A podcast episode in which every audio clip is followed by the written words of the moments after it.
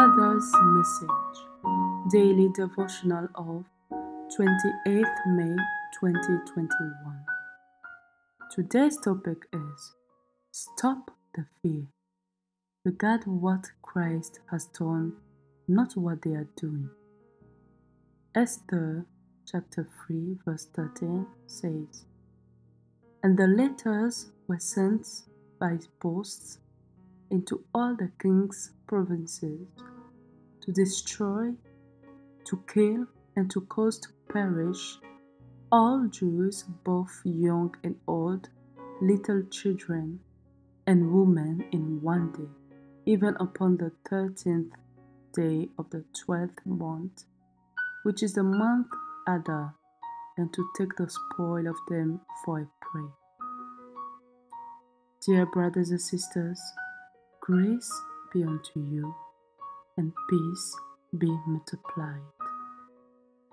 Most people live in fear of what people are doing against them because they look in the wrong place. They allow the focus to be kept on what those against them are doing rather than staying the focus on who they are in Christ and what Christ has done. That wrong focus is the source of fear, and the presence of that fear is to the advantage of the devil, who otherwise has nothing on a child of God. In our opening verse, the lives of the Jews was under a serious threat the Old Testament people of God were going to be slaughtered legally, and it looked like the whole thing was backed by the highest authority of the land, so there was practically no way out. Except that you see, that phrase, no way out, doesn't exist for us who are God's. We don't complain about issues like mere men, no we have reliable weapons that we use to cause things to fall into alignment. James said, The effectual fervent prayer of a righteous man availeth much. James 5 16b. Maybe there is a seemingly serious situation you can develop around you in the physical. Stop looking in the wrong place and look inward to the Christ in you. Your real resources are there wisdom to deal, courage and boldness, divine understanding. In Christ, no matter how it looks in the physical, you are not at a disadvantage, rather, the contrary. Stop the fear, child of God.